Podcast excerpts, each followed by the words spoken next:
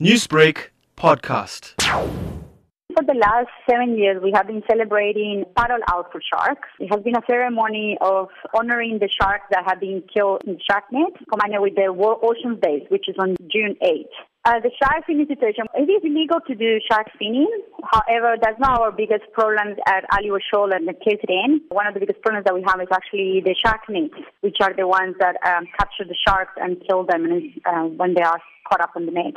It works more like a, a gill net. A lot of animals are dying in the shark net. Not only the sharks, also get dolphins and turtles and rays, bigger fish that they stay caught on the net. Um, and even sometimes now during the whale season coming up, we'll get whales tangled on the shark net. So it's actually a threat to marine life all along. What is an alternative to the shark net problem in South Africa? The shark nets are actually not a barrier on the beach to actually create an enclosure area where the animals don't go in. Actually, the sharks get caught as they come out. So they are not enclosed, they don't create an enclosure area.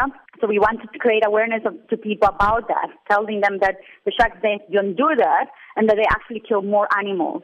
And it's specifically important for us at Aliwal Shoal here at Scottburgh because Aliwal Shoal is a marine protected area and shouldn't have a mechanism that kills the marine life.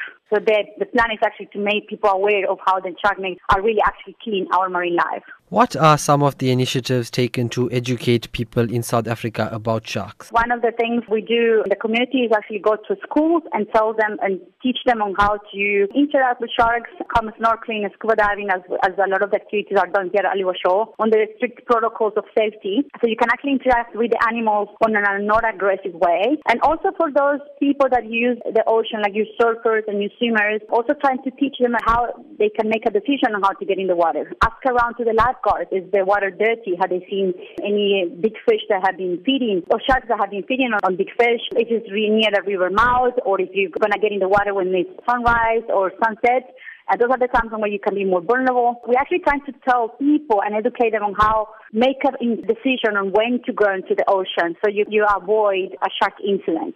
And this weekend, what sort of activities can people look forward to? On Friday, we have a beach cleanup and a talk on the health of our oceans just to uh, celebrate um, World Ocean Day. Then on Saturday, we actually have activities all day and celebrate, um, make a big circle and do a flower ceremony where we celebrate our oceans and our sharks. There's going to be a treasure hunt. There's going to be face painting. There's going to be adaptive surfing. There's going to be a surf competition. There's also going to be a snorkeling lessons and where we're going to be hosting a photo exhibition over the sharks that are at Aliwal Shoal. And we're also going to have one big talk at 3 o'clock talk about how we can uh, get the plastic out of our, our ocean.